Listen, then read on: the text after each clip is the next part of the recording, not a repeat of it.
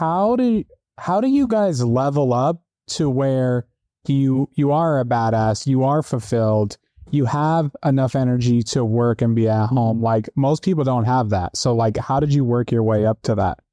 Well, I think a lot of people um, kind of like they're they're one dimensional, and in, I think mm-hmm. a lot of young people they they think that you know, and, and when they're in a relationship, they think, you know, I'm just going to go and I'm going to give, you know, everything to work. Mm-hmm. And then what they do is they're constantly, when they're at work, they're regretting that they're giving up on their family and they're thinking about, man, I need to give my kids time.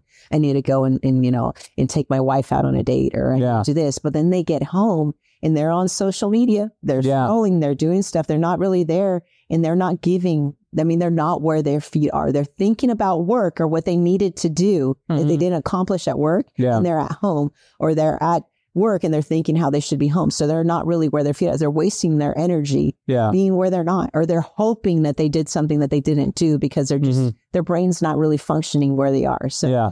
So I think a lot of times, you know, people don't find that fulfillment or that stretch or their drive, and they think that they can only accomplish one thing and not the other. Mm. Society trains you to just give everything to your job, especially like for people like your age, that like, yeah. you know, give out your young, mm-hmm. give your special energy, do all that, grow yourself, grow your business, but then you're stuck and you're so busy with that. Yeah. But when you have the right relationship, you don't know how to balance one or the other. So you're losing one or the other. See, we've made a lot of money and mm. lost it all just because we didn't have that solid foundation. Mm. We teach you can have it all.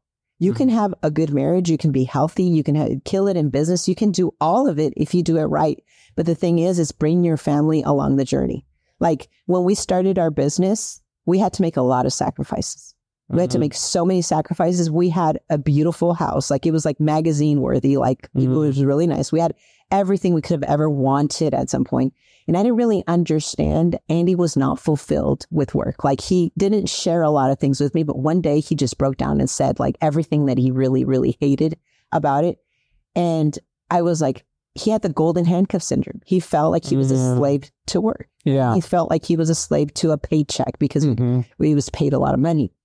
So then I was like, you know, having all this stuff wasn't what was most important to me. Having a fulfilled man and somebody that I could look up to that was proud of what he did, being a good dad and everything mm-hmm. else was what was more important. But because we started sharing everything as a family and talking about all of this stuff and in this, see, I would say like your spouse will support you in your dreams and what you look at as success. Mm-hmm. Most people say, Oh, success. What is success? Well, I want to put this amount of money in the bank or I want to make this amount of money. And they don't really know or identify what that really is. Yeah. What is success really to you? What do you want to do with that money? Mm-hmm. What is it that you want to accomplish? And is your wife and your kids or your family included in that picture? Yeah because most of the time it's so vague. Being successful is vague. A lot of people don't even know how to identify that. If you don't know what success looks like to you, you're never going to achieve success. You're going to make money, you're going to lose it again. That's just it. Yeah. So if you include your whole family in that picture, they will support you. So when we had to go back and sell our house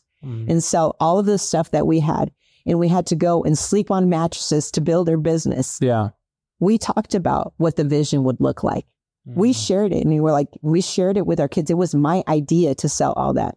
Mm-hmm. If I mm-hmm. would have went and I would have told my family, hey, mom, dad, you know, you know, I built, we built this house. We got this perfect thing and all this time and effort and everything that we put into the house. I'm going to, we're going to sell it because Andy has this dream that one day we're going to have the best sales training business uh, company in the world.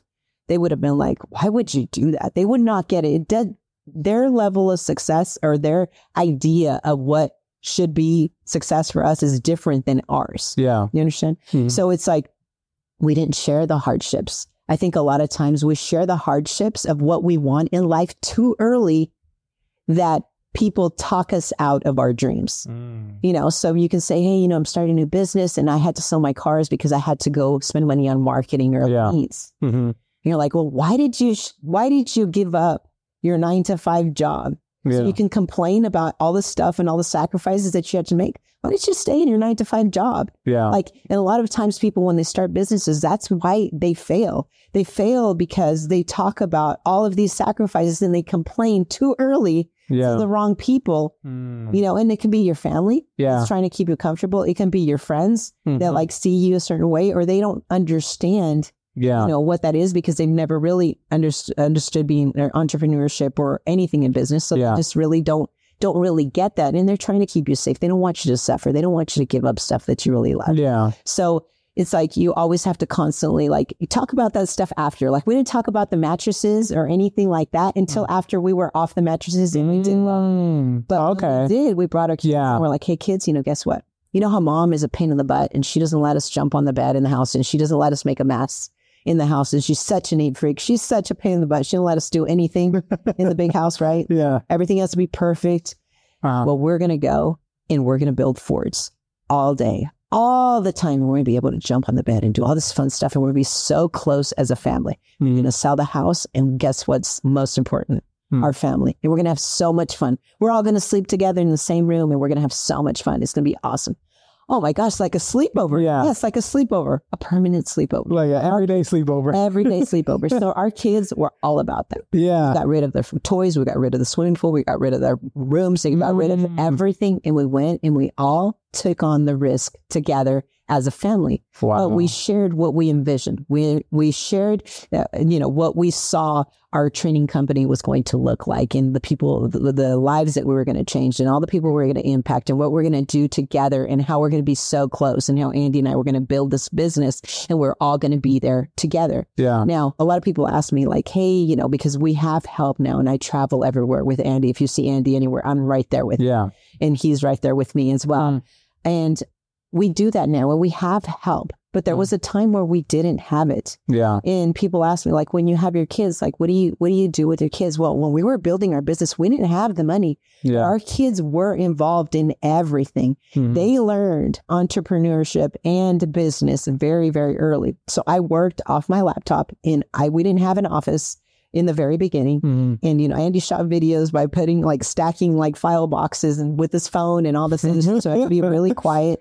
And then we had to basically I had like it looked like an FBI lab. I had like a a table from like Walmart, plastic table, like Yeah. those ones that you put like and you take Mhm. to the park. And I set up my computer on there.